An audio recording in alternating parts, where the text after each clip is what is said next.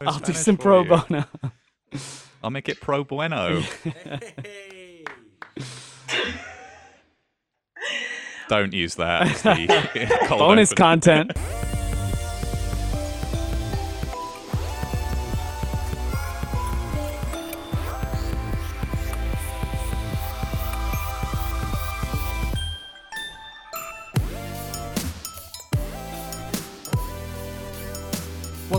Welcome to the Glasshouse Games Show, recorded in London in Brick Lane.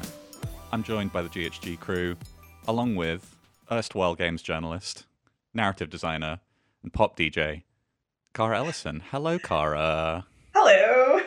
What's good? um, it's snowing, so it's very pretty outside. That is a plus for me, anyway. How you're still in Scotland? Is that right? That's right. Yeah, I'm um in gorgeous Fife countryside currently. Mm-hmm. What's that like? I've I visited once during winter, and I am not interested in repeating that. Um, to be honest with you, I like winter. I have fun during winter and I enjoy winter weather mainly because you get to be indoors and warm and then you're like, haha, everything outside is cold. And so, you, you know, it's like a kind of, you know, one upmanship game with, you know, animals that live outside. You're like, haha. Um, but yeah, uh, Scotland is pretty chilly around about this time of year. So uh, yeah, wrap up warm basically and stay indoors is my advice. Winter is a great excuse to, to consume the media that you want to consume, you know? Like when it's nice outside, like today, I feel guilty for staying inside. But if it's raining or snowing, like, well, you know, I have no choice but to watch two seasons of The Expanse.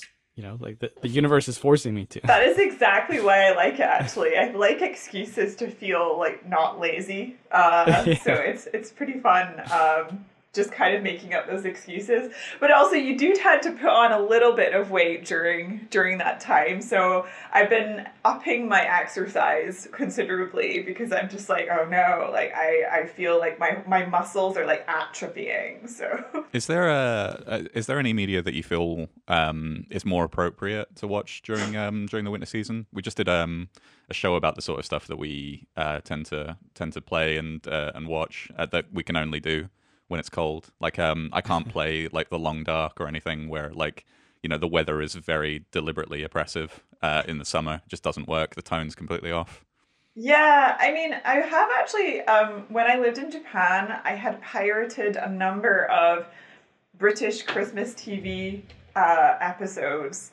Um, among them, um, uh, stuff like the Father Ted Christmas episode or the Snowman or, or things like that, just because I knew that I would miss them when I moved to Japan. So I actually had like a hard drive full of these like classic British um, you know, like Bla- the Cr- Blackadder Christmas special and stuff Uh-huh. like that. And so I'd taken that with me. Um, and I felt like I was entitled to it, you know, because I paid my TV license dutifully. So, um, BBC, Even while you were there. Yeah, no, no, no. But like, I was like, you know, BBC, please don't get onto me for being illegal, because technically it's not illegal if you pay for your TV license all your life, but probably is. I don't know, but basically, uh, yeah, no, I got very uh, homesick during Christmas, especially. Um, which, um, if you do live in Asia, I recommend um, heading to Hong Kong uh, because they, uh, if you're British and you like go to Hong Kong, there's a Marks and Spencers, so you could buy a mince pie. Oh hell yeah! yeah. I'm sensing a, a whole narrative, a whole story that we can concoct out of this. That's the game I want to play. Going to Hong Kong for a mince pie. Yeah. and they also do so in Japan I've struggled to find my brass eyes. So again, Marks and Spencers in Hong Kong will do you right. Okay. Do you ever do um, the uh, KFC on Christmas thing? Oh, so I didn't, but a lot of my students that I was teaching in Japan, they were like, Cara Sensei, you have to go to KFC and get a roast chicken. And I was like, what are you talking about? Yeah, I don't know if a lot of people know this, but like you have to book like months in advance, right, to be able to get KFC on Christmas because like of a fantastic marketing campaign that uh, Kentucky that Fried Chicken did. yeah that they basically convinced japanese people that that's what happens in america at christmas time and that's a tradition amongst americans and they were completely convinced I mean, maybe some some people know that it's not true, and it is just like a Japan only tradition. But mm. in my experience, generally speaking, Christmas tends to be um, a romantic holiday in Japan, and the real holiday is the New Year celebration. A friend of mine um, from Korea once told me that um, because it's about like being a couple, right? Like you know, you spend it with um, whoever you're dating. That um, if you aren't uh, seeing somebody over Christmas, um, you are probably just going to be like watching Home Alone, right? Like the movie Home Alone because it's on TV. So they call it Spending Christmas with Kevin, which I, I There's another game. Really There's another game I want to mm. play.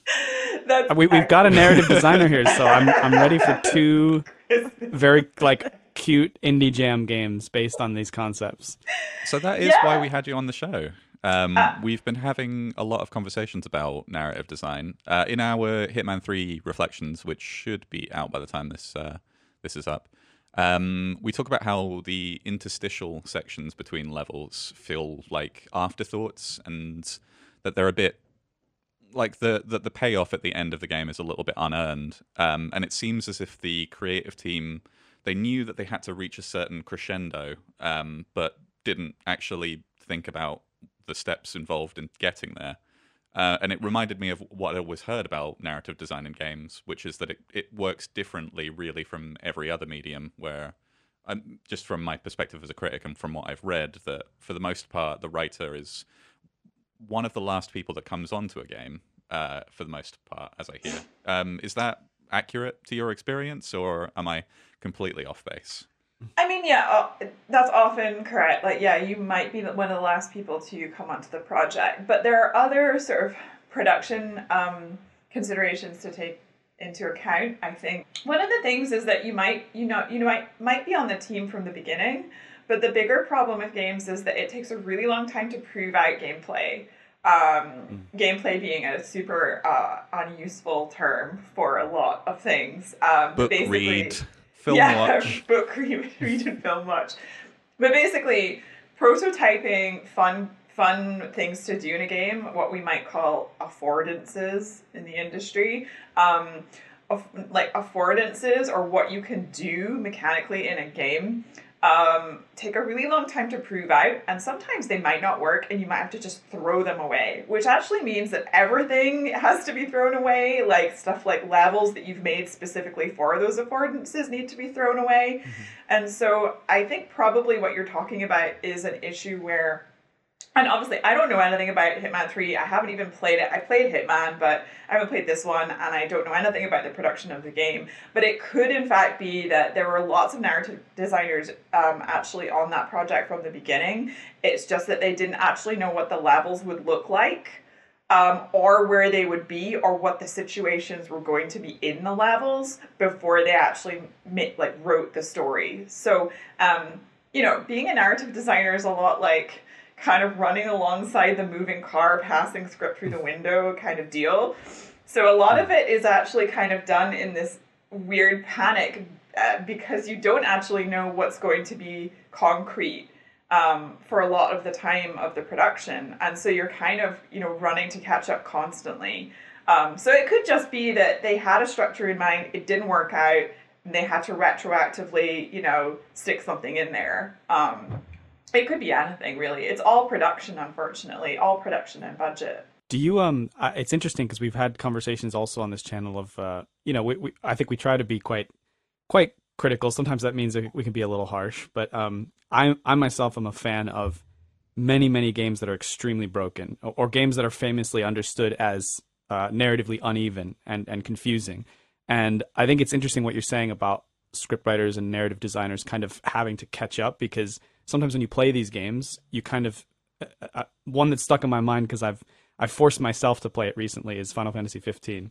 And you get the sense that there's moments in these stories where there is a lot of care. Like there was clearly somebody or people who thought a lot about the interactions between certain characters or developing a, a specific quest or a specific scenario that feels uh, very emotional and very, you know, melodramatic, but in a good way. And then, and, you know, and then two seconds later, they're like, all right, go collect 20 toads. Go to the swamp and collect that. You know, and they're so tiny, I can't find them. What? Like, you, you get these very uneven things. And I wonder what that must feel like.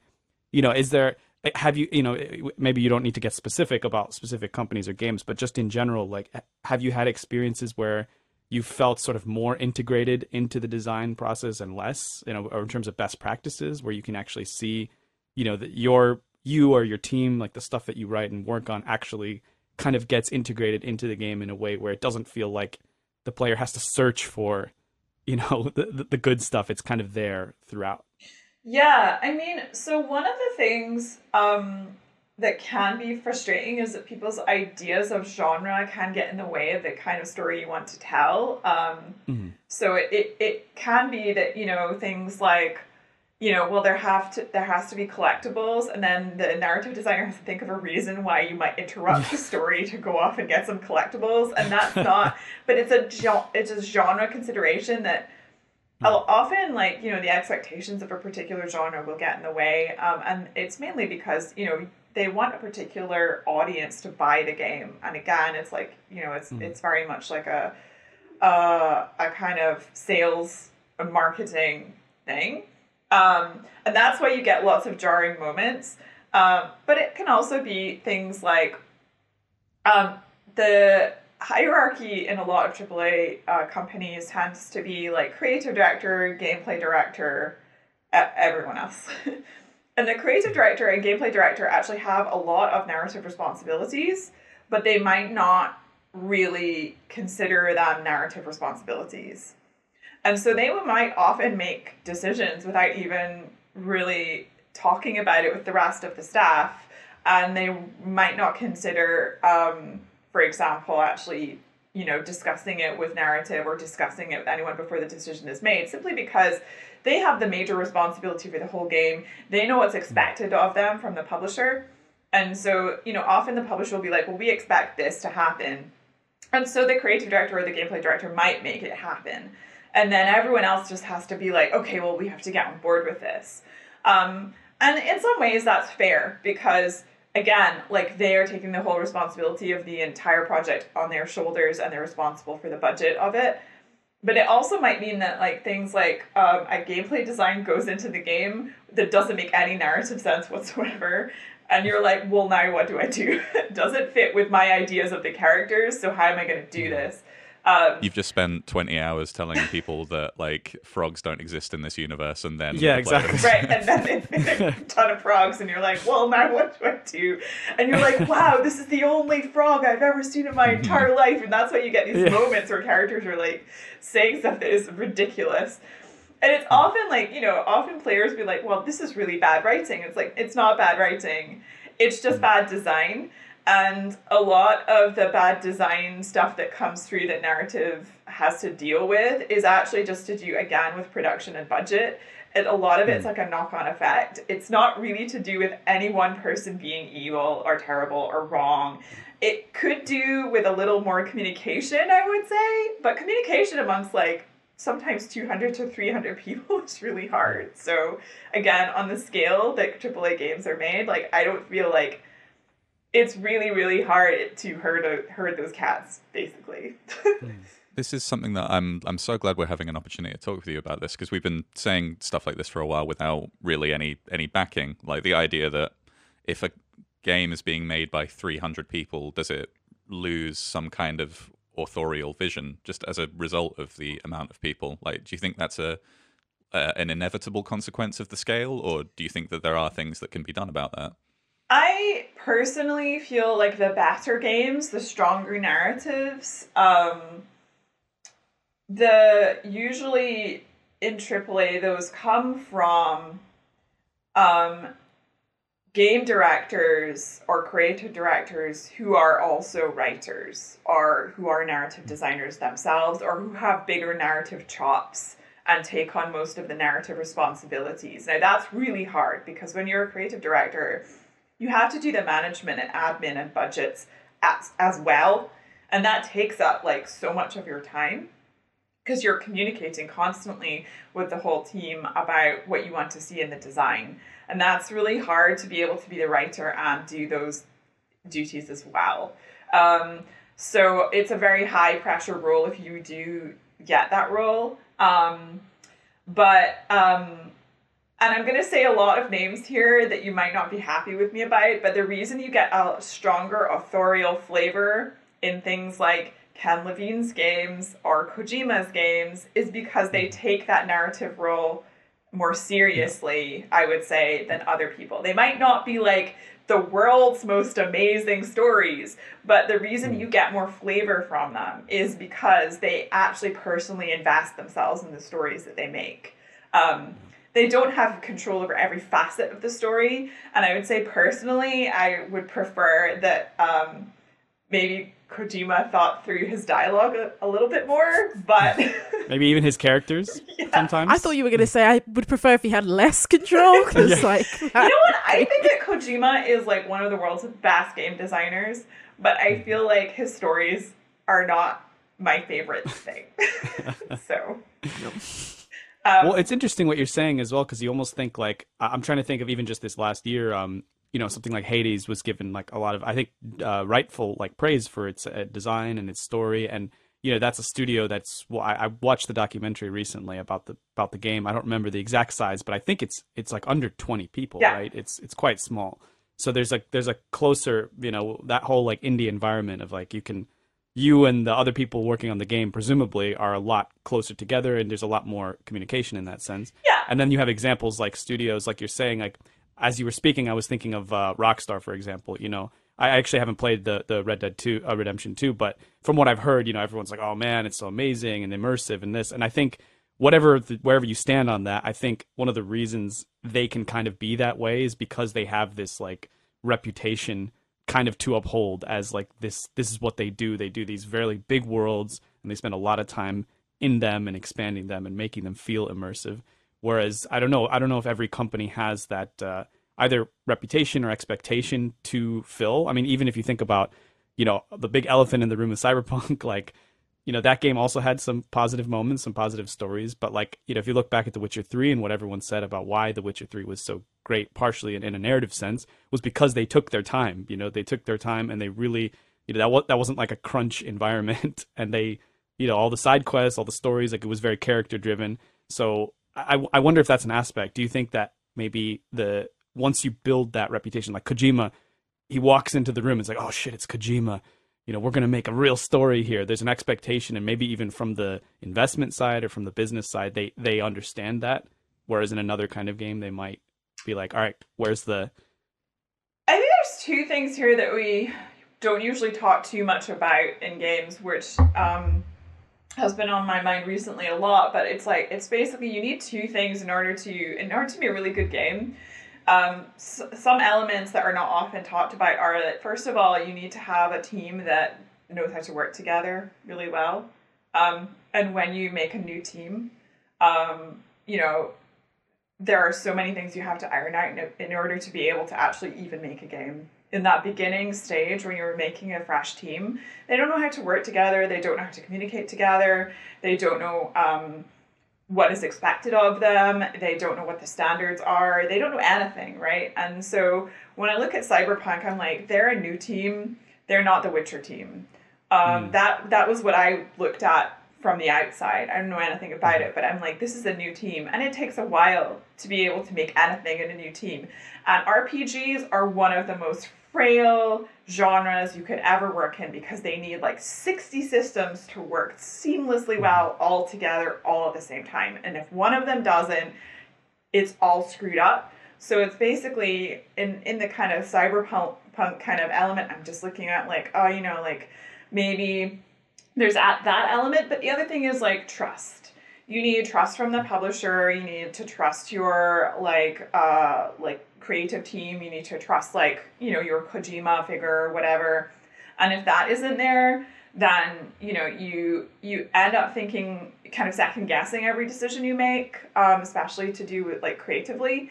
So there's that, and then there's like you know, there's a bunch of other things that come into play with communication as well. I mean, one of the things that, you know, looking at what I've just said with stuff like Red Red Dead Redemption 2 um, and Rockstar Games, that team has been working together for, I mean, since I well, I worked on GTA 4 and they were working on, they were making immersive worlds. You know, they'd made so many immersive worlds before I even joined them. And so, like, there's like, you know, decades of, of people working together there. Wow. Um, you know, the Hausers have been there for a really long time. And so, you know, there's, they, they have all worked together for like a really long time and so they they already know how to work together what they do and do not want to do in production the decisions they want to be in control of and the decisions that they can um, let other people make so there's like a lot of stuff there where i'm like okay the reason why they can they get they've got the trust from their publisher. They've got their uh, you know ready-made team. They know how to do this kind of game. They know how to make it. They've got the staff already. Like those are all like super safe bets. Um, and i know from like pitch and team publishers myself they always look for like a pre-existing team because it reduces the risk massively. Um, they want to see what you've done before basically. Um, so um, yeah, like I would say that like all of those things are really really important. With Hades, like what I look at is like I you know, I'm friends with Greg and I think his work is wonderful and I think that when he wrote Hades, he'd already worked with that team and so he probably had the confidence to go to them and go like, well, if we made a roguelike, I could write a narrative that actually gets richer the more you die. Um, and that's probably the pitch he went to them with the rest of his team with. And they were like, cool, okay, well, can you prototype it? And Greg's like, sure. And then they probably proved it out in a small demo. And they were like, cool, well, this is awesome. Why don't we just go with that? And so that's possible in a smaller team where you're like, I've got an idea for a thing. We've done it before, but in a different way. Why not try it this way? Um, and it's really, really cool to be able to do that. I definitely did it on Void Bastards because me and Ben, the creative director, worked together like that um, in Void Bastards as well.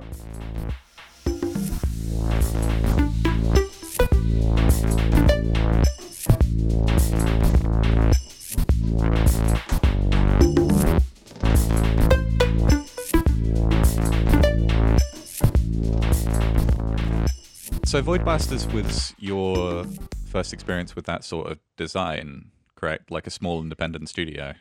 Yeah, I mean, definitely. Although I've been on productions that actually didn't come to fruition before on the independent side. Um, obviously, I'm not allowed to talk about them, but um, it was That's the just first game design as Right, a whole, right? Like that's most people's careers. Right. It's like most the majority of the work that you do as a game designer is done behind an NDA and no one ever finds out about it. so How many people do you know who have had like a 20 year career and have never shipped anything? Oh my god, so many. In fact, you know, um, you know, Brian Mitsoda made the original Bloodlines and then he did he he worked on like a million games and then none of them came out. and he, no one saw his work. And then he I think he did Dead State, uh, which is like something he made on $300,000, which is like so little money if you know about the expensive games, like that's so little money.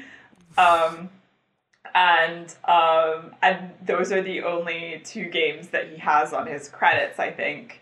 Um, and he's been in the games industry for over twenty years. It's gonna don't worry, it's gonna be like the GoldenEye leak that just happened. You know, just t- 10, 15 years later, it's gonna come out, and all of a sudden, people are gonna be like, "Oh my god, this like brilliant designer! Look at what we've been missing." That it's weird though because the GoldenEye case is such um such a strange way that games just don't work like that. Like they had a like they had a proven commodity. They went to the trouble of producing that, and then it just got held up by rights and licenses and stuff like that. Like there will be a bunch of games that these people have worked on that probably only about twenty percent done. Right? Like Right, it right, just right. isn't anywhere near it. Like it, it couldn't leak because it doesn't exist really. yeah, I mean, is that even accurate actually for the most part? Like I, you know, fucking critics like not actually even understanding how games are made, but like as as I understand it, most games that don't come out like most of the things that actually make it a video game are done within the last 2 months, right? That- Right. Yeah, that's fairly accurate. I would say a lot of games, their systems take a while to come online, um, and especially they take a while to be fun. So they might not be fun until. I mean, you know, there's stuff like e- even the biggest of big AAA games that I've worked on have been absolute rubbish until maybe about the week before it was supposed to ship. So like that's how risky game design is. Is that it's so freaking risky all the time. So. Um, Yeah, and like that just means you need to have proved your team out, and you- your publisher has to have the utmost confidence in you because if they Hmm. don't, then like they're just like, what the hell is this? I can't So- see what so- it's supposed to be. It's like looking at you know. Uh, half a painting, you know, someone has only done like the background, and you're like, "What is this?" So I was gonna con- just continuing on Matt Matt's uh, question it. Do you want to tell us a little bit about the experience with Void Bastards? Oh, sure. So, uh, Davey Wreden, who made the Stanley Parable, he emailed me and said, "Hey, Cara, do you know any narrative designers? I need to recommend some narrative designers And for then a you job." put on like a mustache and then email back. And I was just like, Davey, I am a narrative designer. and he's like, oh, shit. Well, do you want to work on this game with this guy who is, he made System Shock and he worked on Looking Glass games? And I was like, hell yeah. How did I not know this? Yeah. So John Chey, um, he was like basically Ken Levine's right hand man. Um, and he is like a systems guy. Like he's really, really great at just making game systems and making them fun. And he is um, he's an Aussie. He's like a Chinese Australian, and he's based in Canberra.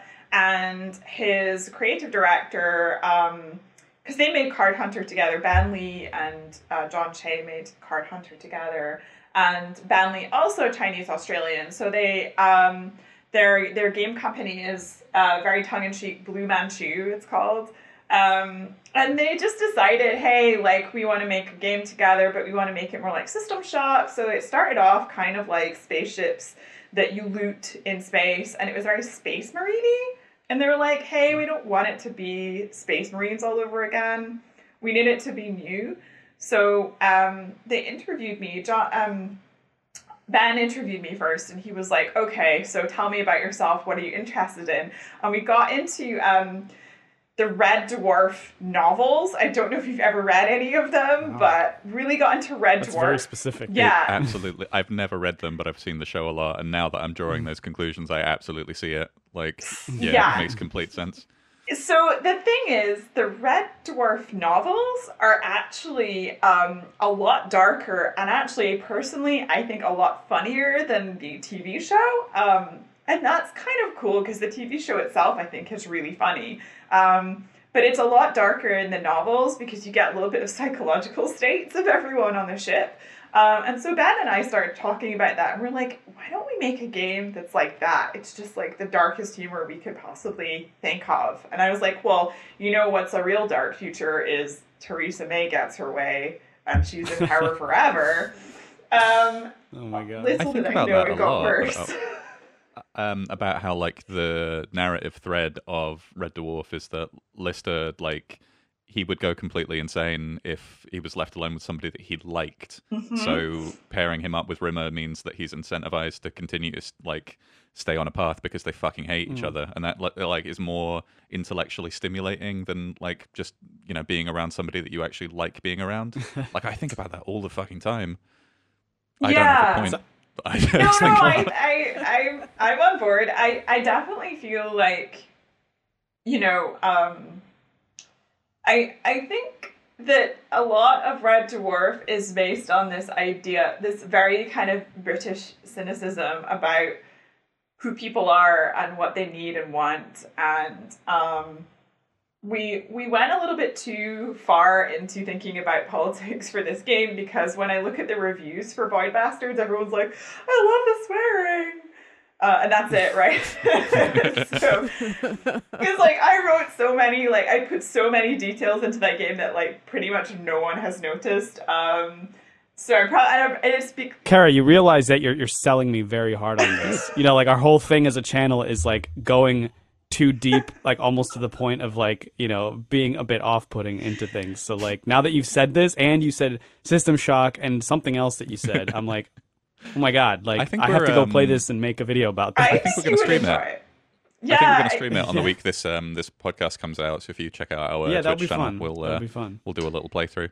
Um, I I really want to like it's almost inevitable, I think, with you writing it, but just how Scottish it manages to be, like not just in terms of phrase, but like it's it's just got an, an inescapable Scottishness, despite the fact that most of the team is Australian. Like Ha- Yeah. Do you think that there is a um, an ineffable quantity of Scottishness that can be uh, Scottish connection. conveyed Well- even without language? Yeah. I mean, it's a lot of it is to do with.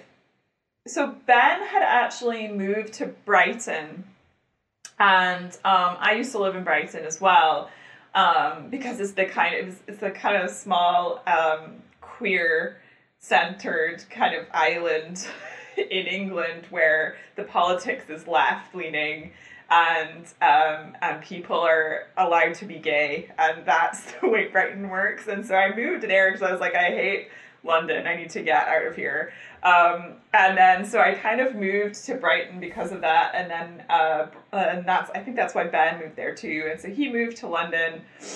I think he was chasing a girl. He said to me, he was like, I want to move to Brighton because I'm in love with this girl. And then, of course, she, I think she broke up with him, and he was like, Well, Brighton's cool anyway. So Time to make a Um, video game. time to make a video game. um, and so, um, yeah, and we just started. I guess we just started talking about uh, like what would make the game different. And both of us were talk. We would talk about how you know regional interests or anything that wasn't American or was really underrepresented in games. Um, and languages, especially like different languages and different vocabularies.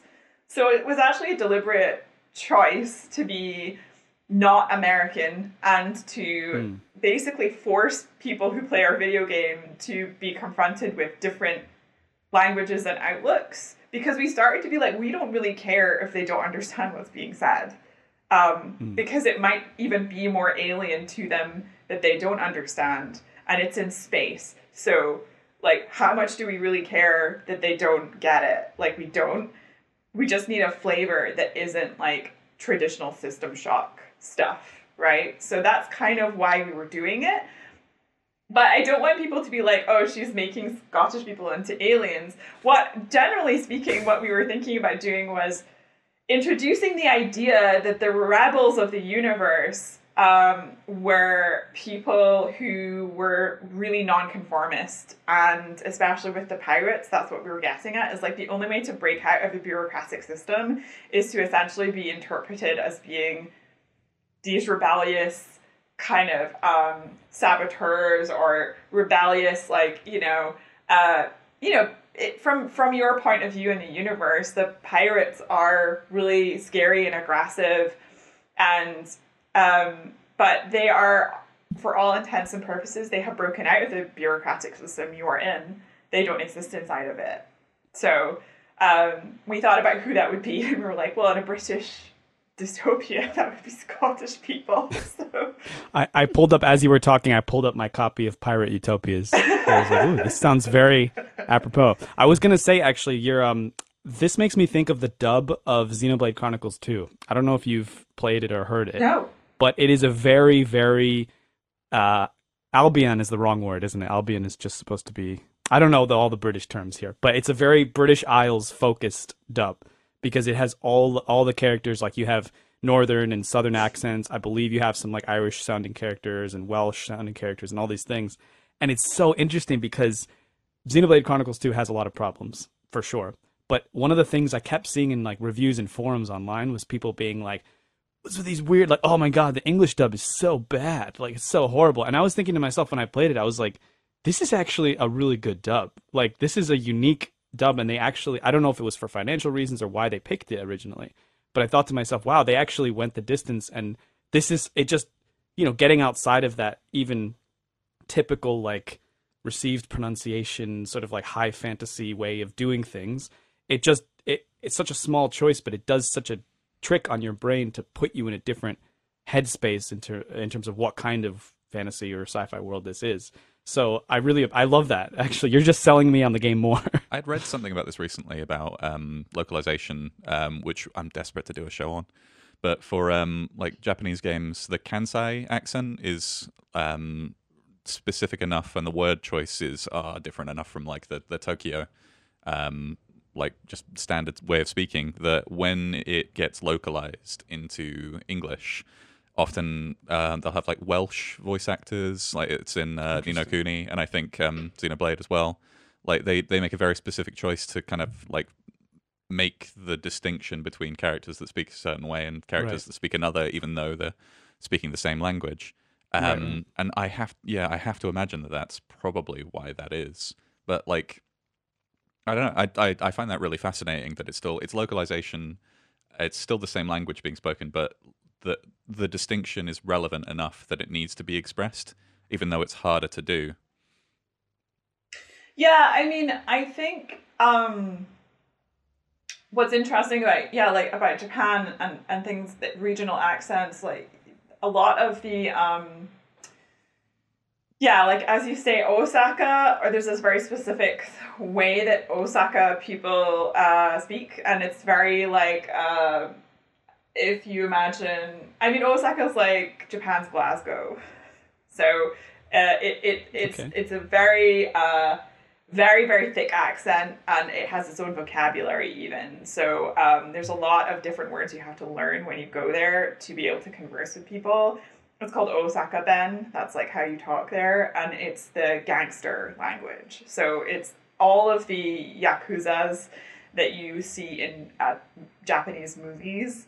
They have that kind of osaka ben way of speaking and instead of like bowing they're like instead. And that's how they like greet you and so there's like a kind of weird um different way of like kind of um even like holding your body in osaka is different. So i really like that localization brings those things into um into the kind of games world but you know in Void Bastards we weren't really thinking about that so much. We we're thinking about how how we can actually literally crowbar our cultures into the game Yeah. um, so cool. Ben and I decided that the pirates were going to be Chinese Scottish because there's quite a large Chinese population in Glasgow because they came in for um, shipbuilding and there's, there's a big kind of Chinese population there. And so um, we were like, well, Ben's Chinese and I'm Scottish, so how can we put our culture into these in a bigger way? So I actually asked around all of my uh, Cantonese speaking friends, like, do you have any favorite swears in Chinese that you can give me? and my favorite was from my friend Jane. She worked on Firewatch and she told me that uh, in Cantonese, the worst swear is something like fall in the street. Because if you tell someone that they should fall in the street, it not only hurts, but it's like publicly humiliating. Hmm. Yeah, yeah. Yes. So as a curse, really good, right? So um, so you will actually hear. I think you'll hear that insult um, somewhere in the in the. I think it's in the pirates dialogue where they'll tell you to. that I think they tell you sometimes to fall in the street, or I hope you fall in the street or something, or fall fall in the. I can't remember, but basically, I I translated it from Chinese into Scottish. So Yeah. they have works. Scottish accents, but they're Chinese. So that's that's all of the detail I put into the game that no one even really. It's like two weeks worth of meetings, and it's a single line of dialogue. Right, exactly. and it's really, it's like really embarrassing how little anyone who did a review of the game even noticed that it had a narrative. Like they were like, "This game has no story," and I was like, "What?" I was like, I mean, that just reminds me of that meme where it's like it goes over their head and they're just like, Yeah. "Oh, cool guns!" Like, yeah, yeah. And I also think that kind of speaks to the disconnect between like critics and journalists and like what they think of what a narrative is or what a story is. Hmm. Like our idea of it is so far removed from what that actually means because somebody saying, "Oh yeah, there's no narrative in Void Bastards," and it's like, "The hell do you mean? What the hell are you talking about?" Like that's just not true. I think that's really interesting. Well, and it's also interesting too because we've talked about this on air and just amongst ourselves that like I, I'm I'm sorry, folks. I, I've been playing it, so I'm gonna go back to it. Final Fantasy 15. Re- the development was reset twice, right? And the narrative, like I read, I went back to read reviews about it because I'm working on a, on a video and a piece on it. And you read the narratives, and like I, I really think that there's, I think you're you're hitting on something, Cara, because there's there's a certain conception of like grand narrative design and like being impressed by these kind of large gestures. To me, even as a Final Fantasy fan, you know, I'm spoiling the plot here. You know, I think the game is a is a fucking mess, just to put it bluntly. And it's not that there aren't good parts about it. It's just that it's interesting reading what the critics had to say because I think there's a there's this conception of like, well, but it has like these massive strokes and these cut scenes, and you know, it's almost like it would happen with Final Fantasy VII remake as well, which has its own problems. But then you get to the other side of things when you have a game that has maybe a different kind of structure, maybe even more of a game like structure rather than like a movie like structure where it's trying to force cutscenes down your throat every five seconds. And there's a conception of it like, oh well, where is the story? Like, how do I find the story here? What what's going on? And I almost like the idea of trying to turn that on its head and say like, well, if what games are good at is telling stories in a different way than other kinds of mediums, then you know, I think maybe that's why again something like Hades was even though it seems so obvious now in retrospect of like, oh yeah, roguelikes have been building to this point where they have been more and more narrative based. So you you could just you could make that into its own kind of narrative experience. It still felt like a revelation to people. They were like, "Whoa, this is like I didn't know we could do things like this." But anyway, I, I'm just thinking out loud in the sense of it, it sounds to me like that uh, you put a lot of effort into the world building and the, the sort of the, the immersion of being in this in this kind of environment and there's obviously story elements but that is isn't seen as narrative. That's seen as like oh that's window dressing. That's just like the thing that makes it possible for me to run around and shoot things v- versus thinking of that as like that's actually your your primary way of kind of getting into this world. Yeah i mean it's difficult you know like like Shay said you know it's it's hard for critics to have a vocabulary to talk about it basically. Um, but um, it, it does hurt a little bit, you know, because I think that the misunderstanding of narrative design is like, oh, she writes the words, but like narrative de- design is really what you do that t- gives you the story in the game. Like it's the tools that give you who people are and why they're there and what they're mm-hmm. doing there, and your experience of the world is very bound up in narrative. And so when you play Void Bastards, for example, I mean, it's frustrating a little bit for me to like see like the critical acclaim of Hades and then be like, well, we actually did a lot of what they did in Hades in mm. Void Bastards, but in a different way. We didn't use dialogue, which is why people didn't notice. Right. What we did was every time you die, a new character is generated, and that character has a different um, kind of uh, trait, let's say. So the 1st mm-hmm. character you get has a smoker's cough, and that is annoying because you'll cough every so mm. often, and then the enemies will notice, right? But you remember that guy because he had a smoker's cough, and you're like, wow, like when he when he died, like I got a new person, and that new person was over polite. So all of that monsters are like called Mr. and Mrs. and like, you know, Mr. Monster and Mrs. Monster, and like that's my over polite character, right? And you have a good mm-hmm. run with that one, and you remember everything that character did because it was in a particular way, right? That all of the ways in which you play the game are essentially sculpted by what kind of character you get. That's narrative design. Like we sat down and we were like, what would make you remember a particular character? Because it doesn't feel like you'll remember their name but you will remember the experience of playing them. Yeah. And that's narrative design. And there are no real lines there. That's just affordances, i.e., it's just like how you play the game and like the stats of like how you play the game and the feedback that the game gives you tells you who you are as a character. And that's narrative design. Now, like me and Ben sat down and we were like, how can we make it feel different every time you get a new character? Because you don't we don't have time to put dialogue in no one wants to do reading in this kind of game. Mm-hmm. So how do how do we make a narrative without doing any of those things? Um, but also the fact that people didn't really notice that it was a huge effort for us to do that is really kind of good. Uh, but it just means that like I wouldn't get the credit for it. Um, sure. So uh, yeah, a lot of it is like and it is like it, it's also distributed amongst the design team. It's not like i come up with the idea and then ben does it or john does it. It's like john and ben and i are talking one day and we're like hmm. what sounds like a fun thing to do you know? So yeah it's again like it's it's because our roles are sometimes not you know completely defined that way but it's also it's not transmitted to critics either that that's a kind of design that we purposefully did that was telling a story, I guess.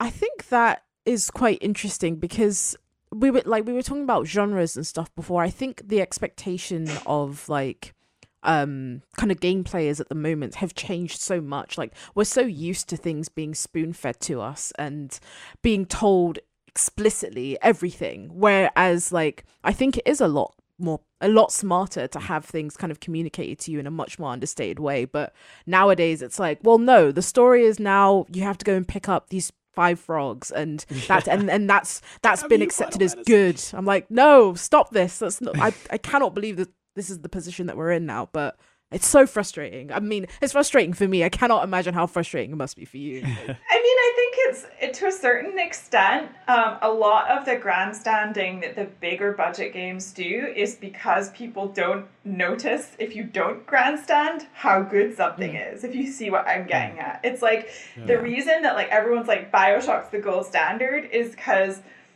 Bioshock like it's a narrative that like is really in your face like i am smart yes. and good and awesome and this is epic yeah. and like this I've is an epic adventure book. and yeah and it's like there's like and and again like the witcher is like that where it's like it's all based on books and it's like this is epic like we know our world really well like you should notice these elements of our world they really go out of their way to spend a lot of money on having you notice like how much of the story they've invested in and again, I'm not I, I'm not this is like not like shade or anything. I actually think like it takes a lot of skill and time and planning and money to be able to actually be like what kind of um how noticeable do we want our narrative to be? Because in every game, like we just talked about at the beginning of our discussion, story is a huge risk because there are like a number of things that can derail a story from being good, uh, especially in a new team or especially when like you know you haven't even proved your gameplay or a number of other like things. And so essentially, when you put a bet on a narrative, it's a humongous risk. Um, because yeah, you could like I mean things that have happened to me on AAA games include like whole levels have been deleted in the middle of the game, and then all the beats you planned all the way through those levels suddenly disappear. And then yeah. what do you do? You don't have any budget to re-record any lines hardly. You don't know what the how to get the characters from A to B between that gap. So it's a nightmare. And so, you know, you have to have what I'm saying is you have to have big balls. You have to have real big balls to do a like a epic story that points at itself and goes, this yeah. is an epic story. Because like as you say you know and things like final fantasy it can get weird because it might not hit properly right. yes. But sometimes the balls I, I don't actually yeah exactly. It's interesting what you say too because now that i'm thinking of it i'm thinking of games like um for example like steamworld heist or steamworld dig these these games that you know there's there's story for sure but well my my strongest memory of those games is I think sort of what you were getting at, Cara, where in a way, like the fact that you initially don't notice it, it is a good thing because it means it's working. It means you're immersed. But if when I look back, like uh, SteamWorld Heist, for example, you know, it, it's like an XCOM light game. Basically, you're going to these different levels and you're having these battles, but there's so much charm and like pizzazz not only in the aesthetics but in like the just the little conversations you have with your crew you kind of learn oh this one's like really uh, sassy and like this one's very serious and and you come you know you wear different hats and like i remember being like oh i gotta get that hat so i can like i'm gonna be like this cowboy going into this battle. And that that experience like it has a lot more in common almost with like even though it's not technically an rpg in that sense it almost has more in common with like traditional role playing where the experience of playing d&d or another game is like you know, the, the, point isn't obviously like you killed a bunch of orcs or kobolds or something. It's that you had your personal experience with it, and and you know, you you can make anything uh, a personal narrative. That's often like I think of Dwarf Fortress. You know, that's like often cited as like one of the most amazing games of all time. And one of the reasons isn't just because it's mechanically interesting. It's because people say like, that one time where like this very specific thing happened to me and like I this dwarf went into this cave and then he drowned but then his family survived and we built like a, a, a, palace in his honor. Like that all that doesn't come from the game telling you that those things are happening. That's just from players building their own stories. And so I think it is you know it, it's funny that we're always like the more AAA we get the more instincts there are for this kind of like really really intense top heavy kind of narrative. And sometimes you can get your red dead redemptions where it, it comes off really polished and clean looking. But i'm i'm definitely maybe you're not throwing shade but i'm throwing shade. That like that i i'm at a point where i'm kind of tired of you know, the, games can clearly do other things, and it's clearly being thought of in different indie spaces and other companies. So I, I'm I really take your point, and you're just making me. I'm going to go play Void Bastards after this You're gonna do because it for I'm us, so interested. I'm s- I'm so interested in in just exploring that dynamic because I think that's a really it's a really interesting way of looking at narrative design. I mean, I would like to get to a place where people understand, and game critics too, that narrative narrative design is just about systems, and it's more and more about systems these days than it is about. I mean, every time someone says the term narrative design, I think in their brains is just saying she writes the script, and Yeah. I think one of the larger problems is that that just means that people think that they could get a writer in and their story will be good, and that's not true. Um, you need to think about what the systems of your game are saying.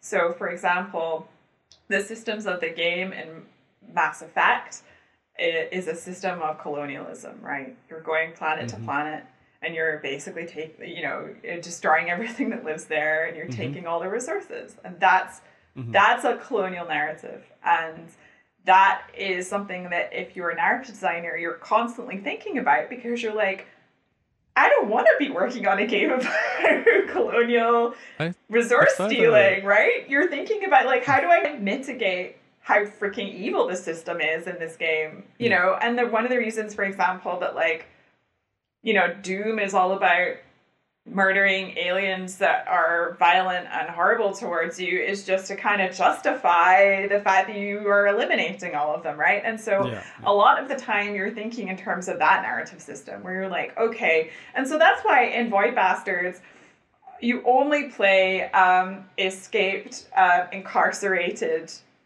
like people basically and Yeah. because you're always on their side you want them to escape. You want them to get away. These are people who are on a prison ship and you have to like get them out of there and that's the main you understand innately like that is what you're doing there. Um, so a lot of these kind of narrative systems kind of designs are you know you constantly have to think about the big picture of what they're saying to you as a player um, because you innately know by playing the game like whose side you're on and what it's doing um, whereas mass effect they try their best to kind of i guess gloss over what that really means systemically. Um, it they, you know it has to be it can't be like star trek where you're like gently going there and helping people out if you can. Like it's not always that way right? Um, it has to involve some combat and you're always making excuses for combat when you when you do narrative design. So it's like such a gift when you get to work on a game that isn't about combat because you can really deeply look at the systems and go what we what do we really want it to say? You know? I think you've convinced me. The the further that we get away from Mass Effect's release, um, at the time, I think that like one of the main plot threads of it was to justify the fact that like a genocide was being done, and now I see that less as an unfortunate consequence of just writing of the time, and now it's like, actually, is that like a subversive criticism of your place in that like um colonial colonialist fantasy, right? Like that you're contributing to this. Like, is that actually like a framing rather than oh i wish this wasn't in there I mean, I think generally speaking, when you're a narrative designer on these large projects, you're always thinking about how to subvert lots of expectations. Um, so I would say, you know, if I had worked on that game, which I didn't, I would be always thinking about, you know, how can I turn this around or make this make the player really reflect on what's happening. That's why you get all these like cognitive dissonance. Like that's why why that's why you get you know, or I guess what you would call like ludonarrative dis- dissonance, where it's like um, we have a joke that whenever one of us says that on this show we um we make a real reverb and a like a weird wavy. So you just uh you just had that happen I to just you pinged it basically. um, but yeah, like whenever you get that kind of dissonance in a game, it's you know it's usually because the narrative designer has just realized what a horrible excuse of a system this is because you can't really you can't really justify it. You can't you can't say you know this is a, it's a good idea to murder all these people. Like, I mean, the better way to do it is the way that The Witcher do, does it in The Witcher Three, where you like you kill someone because you lose your temper because someone tries to start a fight with you, and then the next time you ride through that village, six of that guy's mates turn up and they're like, "You killed John, you absolute, you know."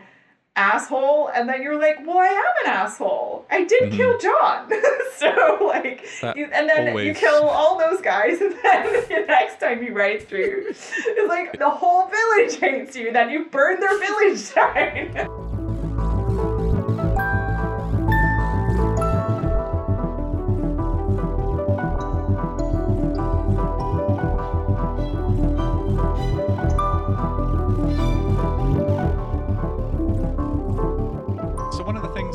always heard from uh, narrative designers, what have you, the writer, um, is that there's no system. Like there's no one system of putting words or what have you into games, right? Like I've heard that a bunch of people just do like Google Docs.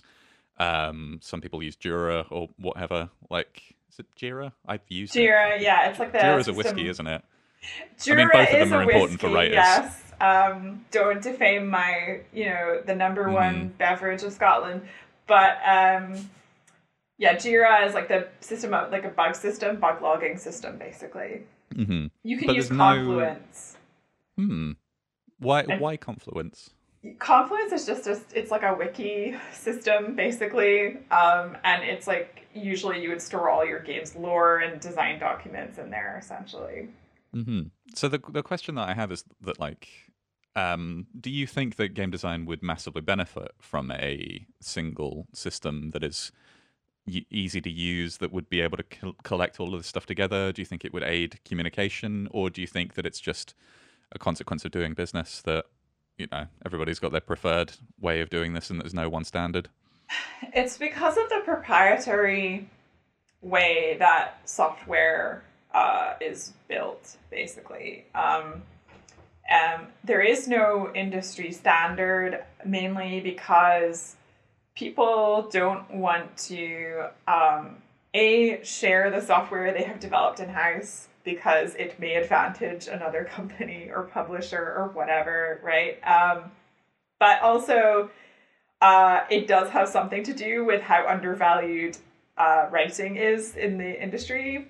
Um, it does have a little bit of something to do with that. Like, why would we bother making that, right? But the third thing is, um, so that a lot of the prestige games are linear narrative. So you do just write a script in Final Draft and then submit it. Um, and then that gets put in the game like that. But what's really interesting, I think, is that if you were to say to a games company, hey, we have a really robust localization system that could handle branching narrative, um, that would be a very appealing prospect as an industry standard. Um, that is something that doesn't currently exist. Um, and localization is a huge, huge problem for uh, every massive games company because, uh, you know, I've never, I don't think I've ever actually worked at a place that does um, very efficient localization uh, because it's uh, really, really difficult to track branching narratives and get the localization company to understand like what they're translating and where the conversation came from. Um, so uh, yeah, like basically the industry standard for localization is a spreadsheet. It's like Microsoft Excel. Right. I, I was just going to say, yeah, I'd What? always heard that um, Final Fantasy VII is notorious for um, it just being one person that did the localization um, for the, the original version of it. And Like then it was school. done line by line. So a lot of the context and repeating stuff was missing just because, you know, wherever you put a certain character, it all differ in context from something else. Uh, This guy are sick. clear- Yeah, yeah, something like that, right? That's the Um, famous line. and um it's like notorious for you can tell when like this dude just didn't have enough coffee that day right like just because like the the way of writing it is a little bit looser than it otherwise would have been. Like, yeah, maybe didn't go the full way of making like a, a pun where there otherwise would be, just out of consequence of not having the rest of the context. Yeah, I was gonna say I'm always surprised because I often play. I'm I'm half Spanish, so I, I always play games in Spanish when it's available.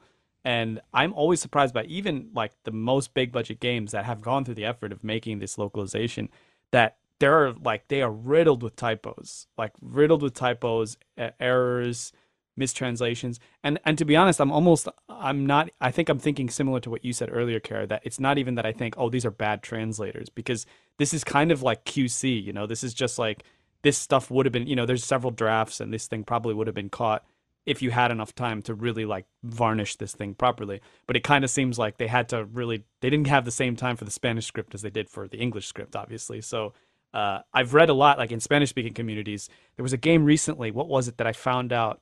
There was a big uh, Spanish patch or a Spanish. I think it was Persona actually. I haven't played it yet. I, I was. I'm planning on playing it in, in Spanish, Persona Five. And I remember reading on the forums a bunch of Spanish speakers being like, "Just play it in English. Just play it in English. Don't play the Spanish version." Which I thought, oh, it's such a shame for that, you know, for the effort that was put into that. But I wonder. Did they give if, a reason? Well, well, I think it was bad, or I think it was this kind of thing of it, it feeling disjointed and it feeling like there, it didn't, it lacked the kind of like cohesion that the English translation probably was given, like it, that attention was given to it. And then there was also a few sort of mis- mistakes that lead to like quests feeling you don't understand what you're supposed to do in them and, and stuff like that. But it just, to me, it makes me think of something like, you know, like Bandersnatch was written with like twine, you know, like something like, like, it, are there ways that people can use these like, or wiki like systems that can simplify it so that when that work is passed on, it's not like you don't end up with the Final Fantasy VII thing or the you know these these. I'm I'm still tweeting devs. I'm learning how to use Twitter, folks, and I'm I'm tweeting the the paper. Uh, bug. What am I saying? Paper. Bug Fables devs. You got you got mistakes in your Spanish translation. It, it's not good. Like, respond to me. We'll fix it. I'll do some pro bono Spanish. I'll do for some you. pro bono. I'll make it pro bueno. Don't use that as the cold open. Bonus content. Bonus content. Yeah, no, I, I think there's a long way to go on the localization front. I mean, it's also because, you know, as you say, localization uh, is the very last thing done, and Hmm. usually it's late, submitted late. Um, you know, they, they've got to do it to a deadline that's like a week, and they've got to translate the entire game in a week Hmm. or something, and it in order to go on the disc. And, you know, there's a bunch of stuff like that. I remember um, a very, very large AAA video game, uh, forgetting that the Japanese language would take a lot more disk space than they originally planned for. They had to delete some of the game in Wow. order to fit Japanese on the disc. Oh my god. So that is how serious languages are. Um, so I think um, That's just Yeah. down to like character limit, right? Because in English Yeah. you only need like you know however many it is, and and then the the numbers, right? And then like yeah, it's four The kanji 4,000 alphabet. kanji or like yeah, it's very large. Yeah, so Mm. it's like they there are three alphabets in Japanese, so Yeah. one of them is humongous. Um, so yeah, it's it's just uh, it's it's the localization uh, thing, but it's also you know proprietary game software is like a big deal, and a lot of uh, companies uh, they work within that you know they write these programs for, from scratch for a lot of video games. You know, uh, you know the game might be made in Unreal, but all of the proprietary systems within Unreal and the tools systems will all be proprietary. Hmm. So they will write that for their game franchise specifically, and then you know if that, and then and then the other thing is that that will become obsolete the next time they pick up another game engine and then write another set of tools on top of that game engine then that you know those tools no, no longer work the previous ones so like every single time you make a game it's almost like reinventing the wheel and it's all to do with the fact that people like shiny graphics and they want to increase how shiny the graphics are each time so it's just really annoying however i have found recently that the open source uh, branching narrative tool that was used for Night in the Woods, which is called Yarn Spinner. It's open source. It's a markup based dialogue branching system, and it is excellent. And it's very like a lot of the markup based systems I've used previously, including Twine. Um, so basically, what what I what I mean when I say markup based is just like writing HTML. Essentially, yeah. it's like it's like you tag a word and then it gives you a branch, um, and it's you know spits out, uh, you know, a branch visual for you um, in the game. And so, yeah, like those things, especially because they're open. This tool specifically is open source and lots of people have access to it. I would hope that something like that might become industry standard. Mm. Again, we don't know yet because it only works with Unity currently, and they're working on a UE for an Unreal version of it. So if that happens, we might end up seeing something like Yarn Spinner appear in bigger AAA games. But a proprietary exciting. version of Yarn Spinner, presumably. Maybe they'll make a proprietary version. I don't know, but I would prefer that they didn't because I think yeah. that one of the most important things about Twine, for example, is you can teach it in schools and yeah. universities. Mm. Um, and I think that Yarn Spinner would be a really great way to showcase your design skills if you wanted to get into narrative design. Yeah. That would be a wonderful way to showcase like how you understand branches and how you might write like interesting decisions, quote unquote. You know, so well, I think it's such an interesting thing too because you know, famously, like you know, you have um, was it Sega copyrighted the uh, uh the arrow in Crazy Taxi? So like the the the directional arrow that points you where you're going, and they they came hard on uh, Simpsons Hit and Run for using a similar arrow, right? And that's from this whole. We've had many conversations on this channel about IP and copyright law and stuff, but it's from that school of design and of business that is like like you said, it's like trade secrets. Like, oh, if we if we let these trade secrets out, then we're like the competition's going to undercut us. But I don't, I don't very, know. Uh, I don't know if I've ever notable one.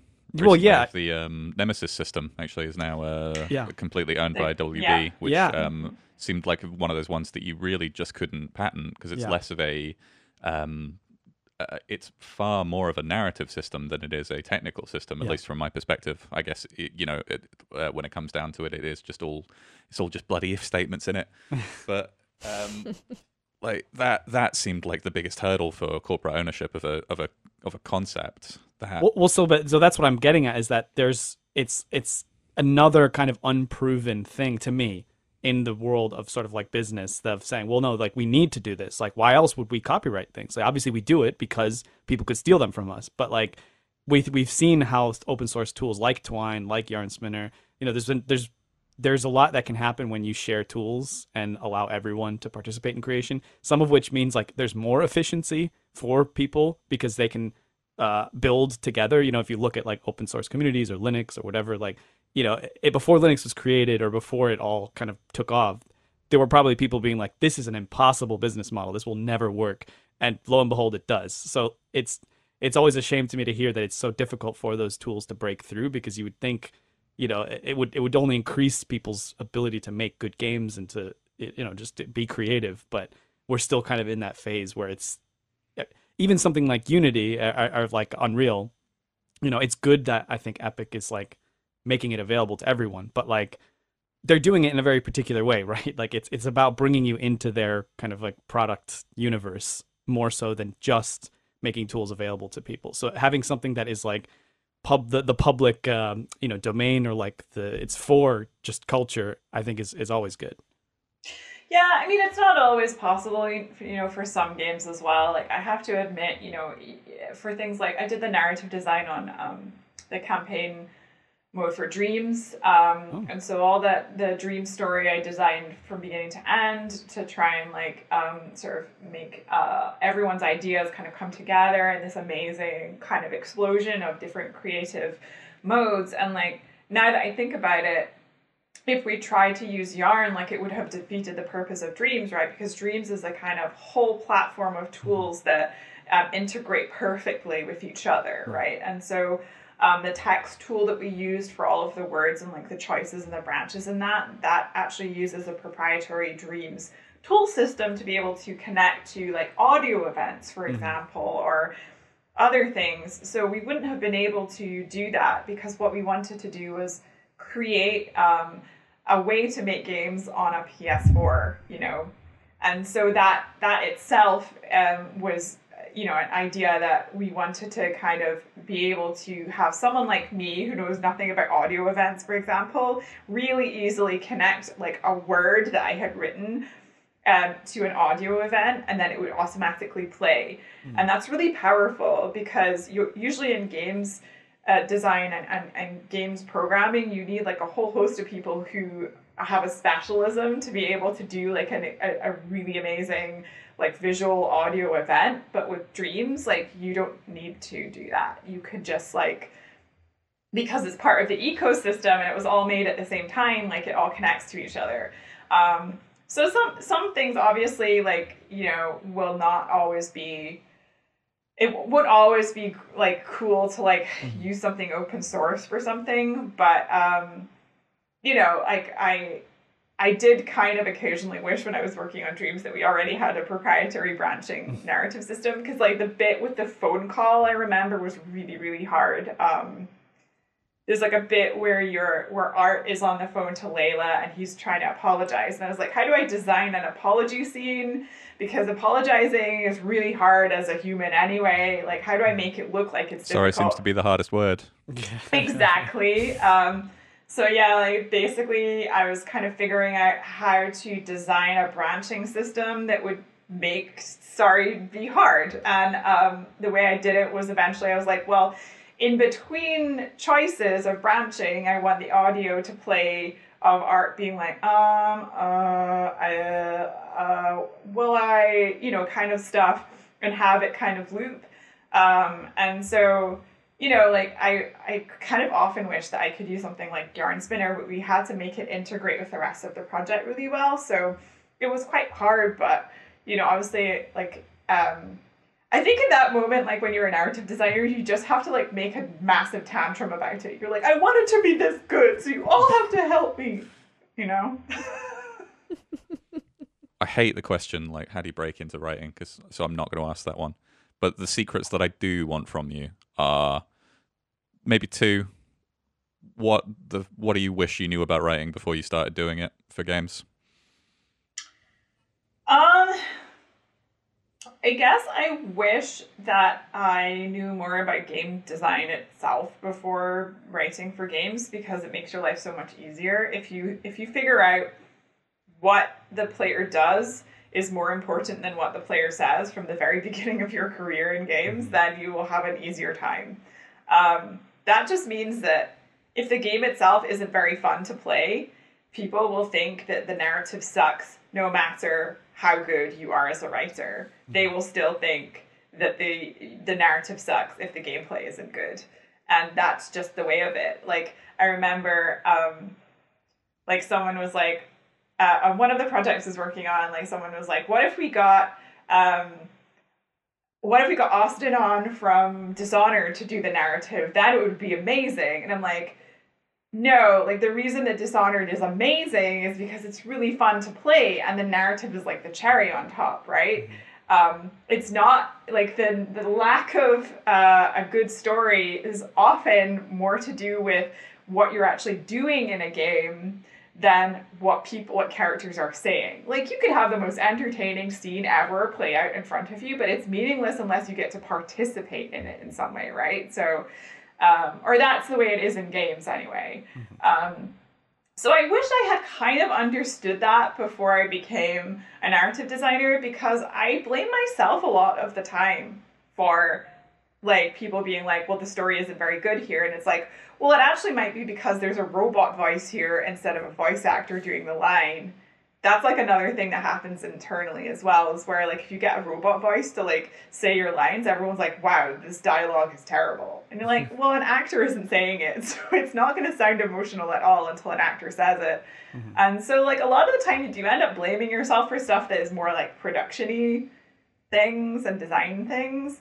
So, yeah, definitely if you're looking to get into this, I would recommend learning about game design, watching some GDC Vault stuff, like understanding how to construct interesting puzzles or like how how game affordances work, like how how like performing an action in a game informs you about who characters are. Brilliant. Cool. Right. That was that was a show. Thank you so much to everybody who hung out in this call, uh, to the Glasshouse Games people, uh, Shay and to CG, and thank you so much to Cara as well. Thank Um, you for I'd also, ah, honestly, a pleasure. Um, thank you also to Kit, who's behind the desk. Thank you to Dancy Parks for the music. Uh, if you liked what you just saw, if you could do a subscribe, if you could do a like, if you could tell your friends, and if you if you especially like that, you can give us a couple quid on Patreon to support what we're doing here. Oh, and follow us on Twitch because we're going to play um, Void Void Bastards. Busters. isn't yeah. we'll do a deep Um, lore Void Bastards stream. I really want to see that because I want to see someone like really critique me, like really go in, just be like, "Well, this choice is, you know, this tiny choice that Garbage. was made." Mhm. Yes, Garbage. Yeah, we're gonna go full. it. We're gonna get chibbed in on that game. Um, yeah, cool. We'll speak again soon.